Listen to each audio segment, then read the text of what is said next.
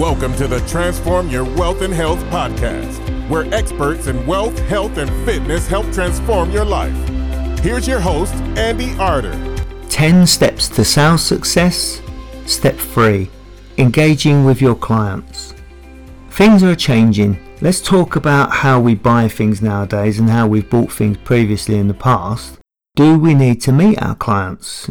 Think about that. You know, a lot of things are sold online nowadays. Amazon, you put your products up there, people click on them and buy them. You're a salesperson, aren't you? You just sold something on Amazon. So traditionally, I've been selling goods and services to large blue chip clients, Coca-Cola, Glaxo's, Tesco's, the NHS, British Rail, big organisations and institutions, and I've been doing it face to face lot of different techniques than posting something online on Amazon, isn't there? You know, so these these things are changing. Where do you want to go with your business now? You know, can you automate it? Can you just get out there and do some hard work, knock on some doors? What do you want to do? How you want to do it? It's all it's all down to you. It's all your choices and your decisions. But if you look at some of the competition of your own industry out there at the minute, have they started to go automated?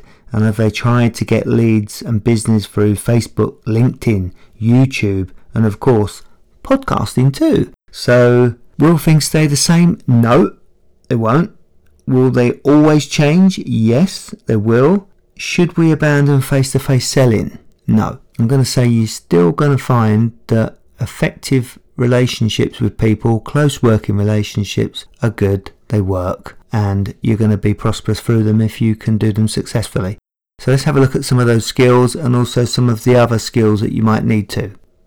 People, as we know, are spending more and more time on their phone and you don't even need premises to sell to people now. You know, if you're going to sell something online or on the on your phone, you know, you, you don't need premises. You just get the products and put it in front of them. They click and they buy. So in some ways it's easier than ever. So what you also have to think of is that competition is now much higher too. Everyone has a smartphone, but you get to choose where and how you present yourself to your clients. So let's say you're going to do what I have done and visit people face to face. What's your first step? Consider some questions. Approach. What's your approach going to be? So you're going to want to do things like present yourself appropriately and dress appropriately, but there's other little skills, subtle skills that might help you do well too, and that's things like handshake.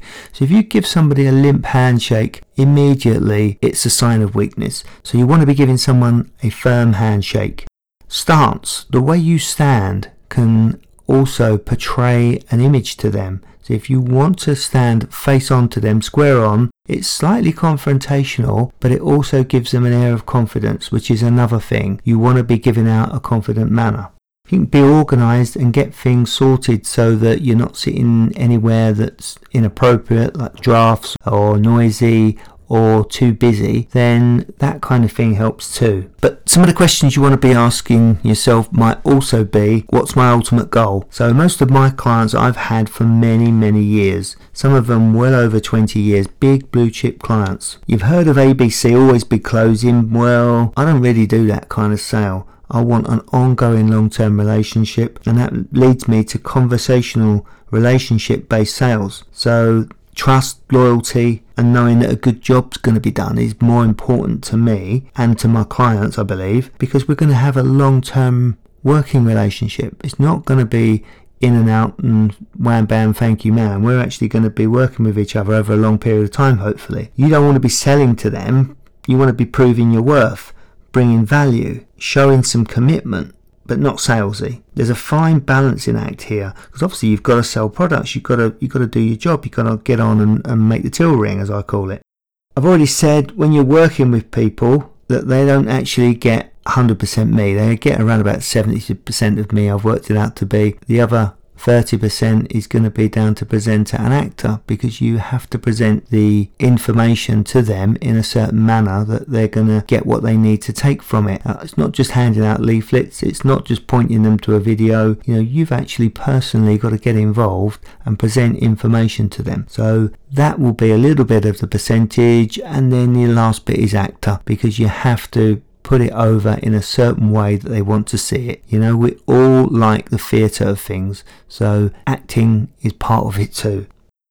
What do I want to achieve here and now? Another question. Double glazing, people who stop you in the street, passing trade, even things like newspaper sales. You can only sell a newspaper once. If you're passing someone in the street, you've got one chance to get their attention and sell them something, otherwise they've walked on, you're never likely to see them again. So your style of sale and what you're looking to achieve, as I said before, I was looking for long-term ongoing relationships. Your style of sale is important. You need to know that from the beginning. You need to ask yourself, what's going to happen with this interaction that I'm going to have with my clients? So if you're going to be on YouTube, for example, and you're putting yourself and your videos out there ongoing, every single day, maybe four or five times a day. Some people are putting social media out there across all different fronts of social media. You're going to be wanting to be different from if it's someone that you're going to try and sell double glazing to by putting a leaflet through their door or when they phone you or stopping them in the street and handing a leaflet out. It's a totally different type of sale. So you got to say to yourself, what am I trying to achieve and how? When you're negotiating here as well, you've got to be looking at black, white and grey. So if you've got a particular client that you want to haggle over the money side of it all, you don't really want to be getting one over on them particularly. You know, you're going to be wanting to put things into the grey area for them. So they haven't won, you haven't won, you've both won. You're in the grey area. If you can both win and you've had a win-win situation, you feel like you haven't got one over on somebody and they haven't got one over on you. It's normally the best place to be. So, for example, win-win works for both of you. You're going to be able to provide a good service for them. They're going to expect to pay a certain price and be happy with it. That works. Another question I would ask is what perception do I want my client to have of me? Meeting them online, would you buy a house or a car online? Hmm. Meeting them in a coffee shop, is that unprofessional? Depends what you're selling, of course. Coffee, that'd be good. Meeting them at a conference or a trade show, likewise, some people say that that's the worst place ever to sell because of the environment. It's noisy, it's not personal enough. So it depends what you're selling, of course. So you've got to make these decisions from the beginning. I've been to the Ideal Home Exhibition Centre and I've come back with cleaning utensils and a, and a, special flower pot before. And I didn't really want them that much, but you know, they looked good and they presented them well and we was all caught up in the mood and I've ended up buying them. Thrown them in the corner probably, hardly ever used them, but uh, that's another story for another day. But why did I buy them? I didn't really want them but at the time I did, obviously. So they must have created uh, a need, a want, a desire within me enough for me to part with my money. So you have to be doing the same thing. And the perception that your client gets of you will also dictate whether you're going to get a repeat performance. So am I going to go rushing back to that person and buy another plant pot at the Ideal Home exhibition or look up their website, etc.? I'm probably not, let's be honest. But my perception of them is that they they sold me a product in a good way. It's a reasonable product, and if I ever really needed a lot of plant pots, I probably would go back to them. They've left me with a professional idea of what they do. So I'm not unhappy, but also I probably got a little bit caught up in the emotion of it. So you can create that emotion. You know, you can do this. It's something that you have to put the effort in, and that comes from perception as well. So if you can create the perception of urgency, which they also use a lot of in sales, you know, time deadlines and fear of missing out, FOMO. You know, if you're going to miss out on this, this is this is coming up and it's going to end certain. And here's the bonuses that you're going to get too. You know, all these kind of techniques. So you can create these things, but it's all part of a perception. Finally, am I looking for a mass scattergun approach or a precision strike? So one person or millions of people. You think millions, wouldn't you? But if you were selling a piece of equipment that was specifically, let's say, for Grand Prix races, you might have to track down Bernie Ecclestone, mightn't you? You know, he's Mr. Grand Prix and he's in charge of the races. And if you had some particular goods or services that related to that, there's only one real person that you're going to want to talk to. So that would have to be a precision strike. If you're going to put something out generally on YouTube's, Facebook's, LinkedIn, that kind of stuff, and you're not going to be able to make the advertisements very, very personal, then in that case, you're going to go for a scattergun approach and you'll end up working with whoever responds.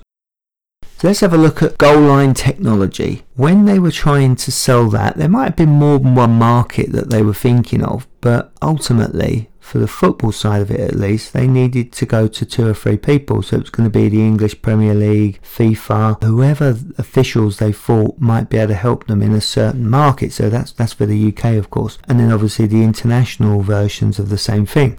You're aiming to see a few people, but you must, I would suggest, have interaction with those people. Not the sort of thing you would try and sell to them, considering the market is so small online or over the phone. You need to do that face to face. You can pitch to them, but you've got to maintain contact with them too. So once they've sort of gone to Geneva to FIFA, let's say, and made their initial approach, they might have had to go back again and make another presentation with some other people involved now because they, they see it's more serious and it's gone up the tree a little bit to the higher ups that need to make huge decisions about whether they're going to use it or not. It would have to be face to face at some point. You can't envisage it being any different. So that would be a decision to make from the beginning on the approach has to be with that a precision strike. You couldn't do scattergun with that particular type of product in that particular sales environment. Has to be precision. You've got to make your decisions how you're going to make your sale. Is it going to be one on one and you're going to particularly go out of your way to select some clients and target them? Or are you just going to generally advertise wherever you can, throw as much muck out there as you can? YouTube, LinkedIn's, you name it, Snapchats, you're going to put it out there and get the people to click on your advert and come back to you or contact you or go onto your website, whatever. You've got to make these decisions from the beginning and make them work for you. So let's recap. You're meeting your client, let's say for the first time, and from previous episodes, you're going to be dressed appropriately, you're going to have the right equipment, the right images projected, and you're going to be organized. You're then looking at what your ultimate goal is what you want to achieve on this immediate occasion, and what perception you want to leave your client with. And finally, the approach. So, do you want to have a mass scattergun approach or very personal connections? You got to decide, and once you have, you can set your stall out and get on with it. I hope you enjoyed that episode, and until next time, start transforming your wealth and health now.